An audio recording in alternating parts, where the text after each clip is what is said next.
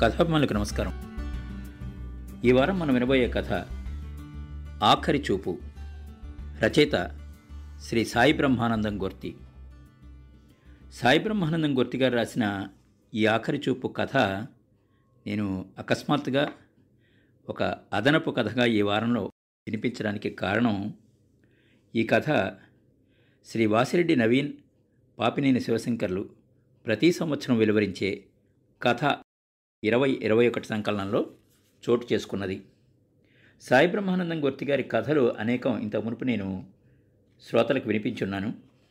బ్రహ్మానందం గారు రాసే ప్రతి కథలోనూ కూడా మానవ సంబంధాల గురించి ముఖ్యంగా ఆధునిక కాలంలో మారుతున్న సమాజ స్థితిగతుల్లో మనం రిలేషన్స్ని రీడిఫైన్ చేసుకోవాల్సిన అవసరం ఉన్నదా అనే ఒక ఆలోచన రేకెత్తించే విధంగా బ్రహ్మానందం గారు నాలుగైదు కథలు రాశారు.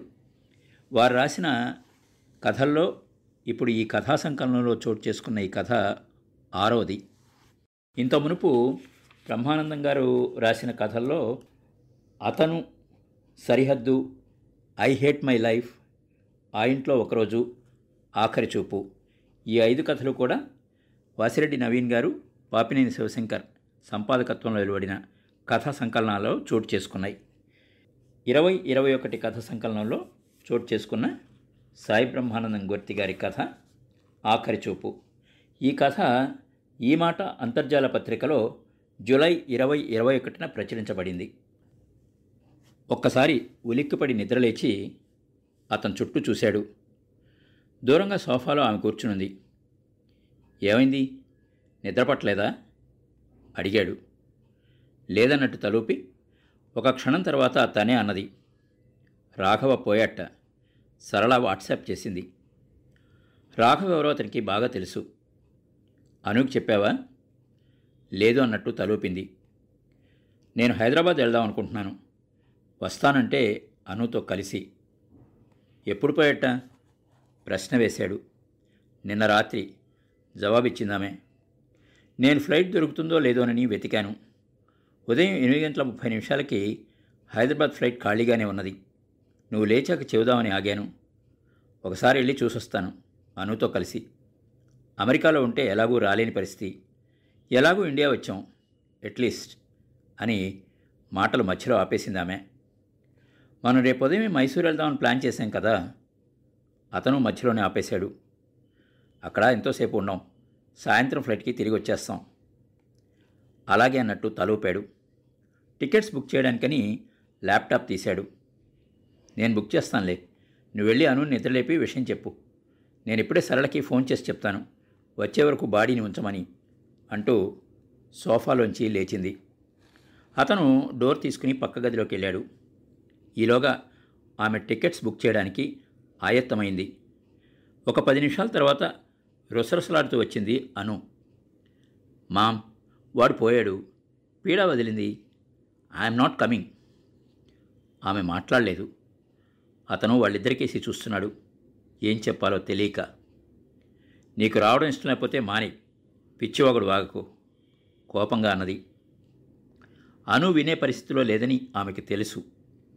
టికెట్స్ బుక్ చేశాను. రిటర్న్ ఫ్లైట్ ఐదింటికి ఉన్నది. నేను కాస్త ఫ్రెష్ అయి వస్తాను. నువ్వు రెడీకా? అంటూ ఆమె బాత్రూమ్ వైపుగా వెళ్ళింది. అనుకి ఎంతో సర్ది చెప్పాను. ఒక్కసారి ఆఖరిసారైనా చూసి రమ్మని.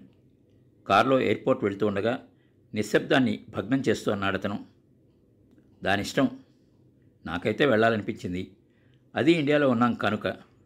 వెళ్ళలేకపోయాను అన్న గిల్ట్ని జీవితాంతం మొయదలుచుకోలేదు. రాఘవ్కి నేనంటే పిచ్చే ప్రేమ. టూ మచ్ పొసిటివ్నెస్ అదే అతని నుండి పారిపోయేలాగా చేసింది. మంచివాడే కానీ మూర్ఖుడు. Anyway he's gone. అనుకి ఎందుకు అతనంటే చేదరింపో నాకు అర్థం కాదు.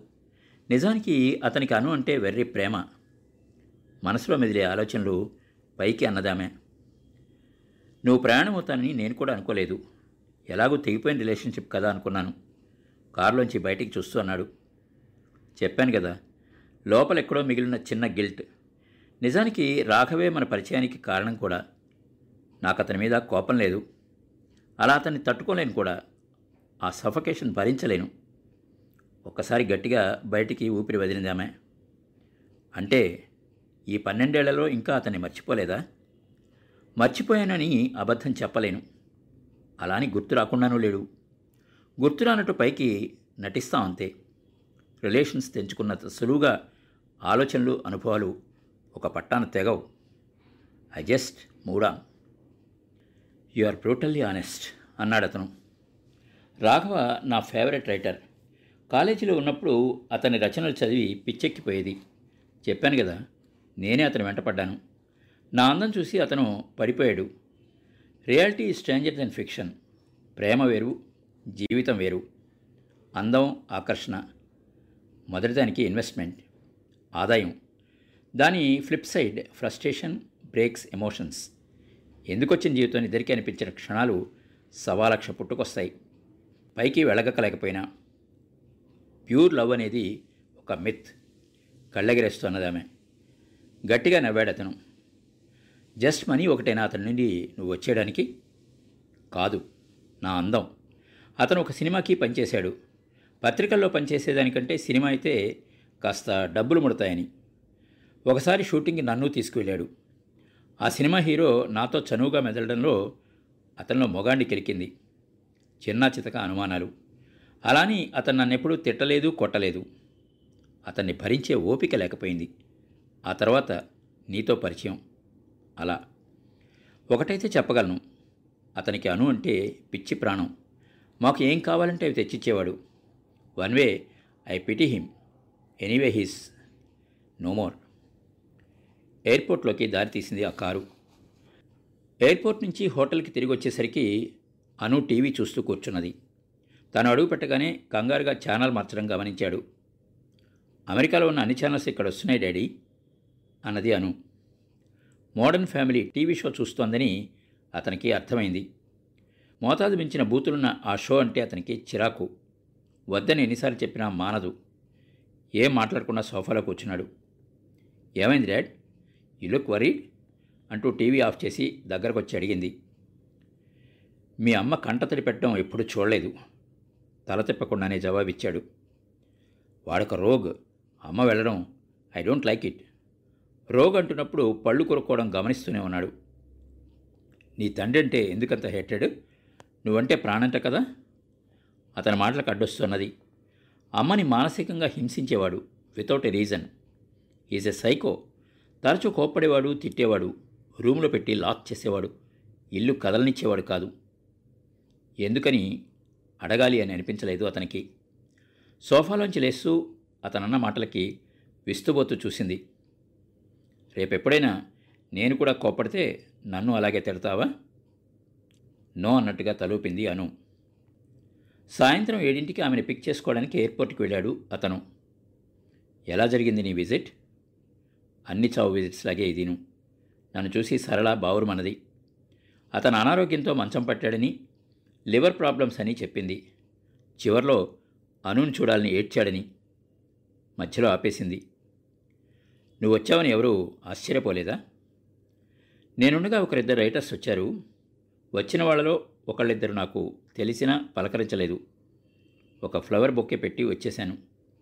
ఎవరితోనూ మాట్లాడలేదు. చెప్పాను కదా నే వెళ్ళింది నా కోసం. అతనంటే జాలి ఉంది ప్రేమ లేదు. అతను చూశాక అను వచ్చి ఉంటే బాగుండేదని నాకు అనిపించింది. ఎంతైనా కన్నతండ్రి కదా. ఇప్పుడు నాకు అనిపించిన గెలితే ముందు ముందు అనుకి రావచ్చు అని కూడా అనిపించింది. ఆమె గొంతు మారడం అతను గ్రహించాడు. అతను నేను రూమ్లో పెట్టి తాళం వేసి వెళ్ళిపోయేవాట కదా. ప్రశ్న కంటే నువ్వెందుకు ఇది నాకు చెప్పలేదు అన్న ధ్వని ఆమెని గుచ్చింది. అతనికి అను చెప్పిందని అర్థమైంది. ఆ సినిమా అతను నా వెంట పడ్డాడు. రెండు మూడు సార్లు ఇంటికి రావడం తెలిసి బయట తాళం వేసుకుని వెళ్ళాడు. పైగా అది ఒకసారే. ఎదురు తిరిగితే మానేశాడు. అనుకి అతనంటే కోపానికి అదొక కారణం కూడా.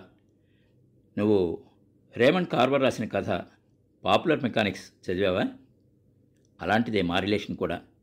వివరించిందామే. ఆ సినిమా అతనితో తనకి శారీరక సంబంధం ఉన్న సంగతి మాత్రం పైకి అనలేదు. చిన్న మనసు గాయపడి ఉంటుంది. నిజానికి మేము వదిలి వెళ్ళిపోయామన్న గాయమే అతన్ని పన్నెండేళ్ళు పిప్పి చేసింది. చెప్పానుగా అనుని అతను ఎప్పుడూ పల్లెత్తు మాట అనలేదు. వెంటనే హ్యాండ్ బ్యాగ్లోంచి ఒక కవర్ తీసి అతని చేతిలో పెట్టింది. ఏమిటిది అన్నట్టు చూశాడు. సీతాఫల్ మండీలో ఉన్న రాఘవ ఇల్లు అనూపేర రాయించాట. సరళ రిజిస్టర్డ్ వీల్నామా ఇచ్చింది అని చెప్పింది. I don't think Anu will take this అనుమానంగా అన్నాడు. ఆమె ఏమీ సమాధానం చెప్పలేదు. ఇంటికి వచ్చాక ఆ కవర్ అతను అనుకిచ్చాడు. మీ డాడ్ ఇచ్చాడు అంటూ. Is not my dad you are my dad అంటూ ఆ కవరు విసిరి కొట్టింది. తప్పు. అది మీ నాన్న నుండి నీకు వారసత్వంగా వచ్చింది. ఇప్పుడు దాని విలువ రెండు కోట్లు ఉంటుంది. ముందున్న స్థలంతో కలుపుకొని సర్ది చెప్పాడు అతను. వెంటనే వెళ్ళి కవర్ తెరిచి చూసింది అను. మనుషుల్ని ద్వేషించినంత సులభంగా వస్తువుల్ని ఆస్తుల్ని ద్వేషించలేం. ఎంతైనా వారసత్వం కదా అని అనుకుంది. విన్నారు కదండి? సాయి బ్రహ్మానందం గుర్తి గారి కథ ఆఖరి చూపు. మరో మంచి కథతో మళ్ళీ కలుద్దాం. అంతవరకు సెలవు. మీ కొప్పర్తి రాంబాబు విశ్రాంత ఉద్యోగి ఇండియన్ బ్యాంక్ విజయవాడ.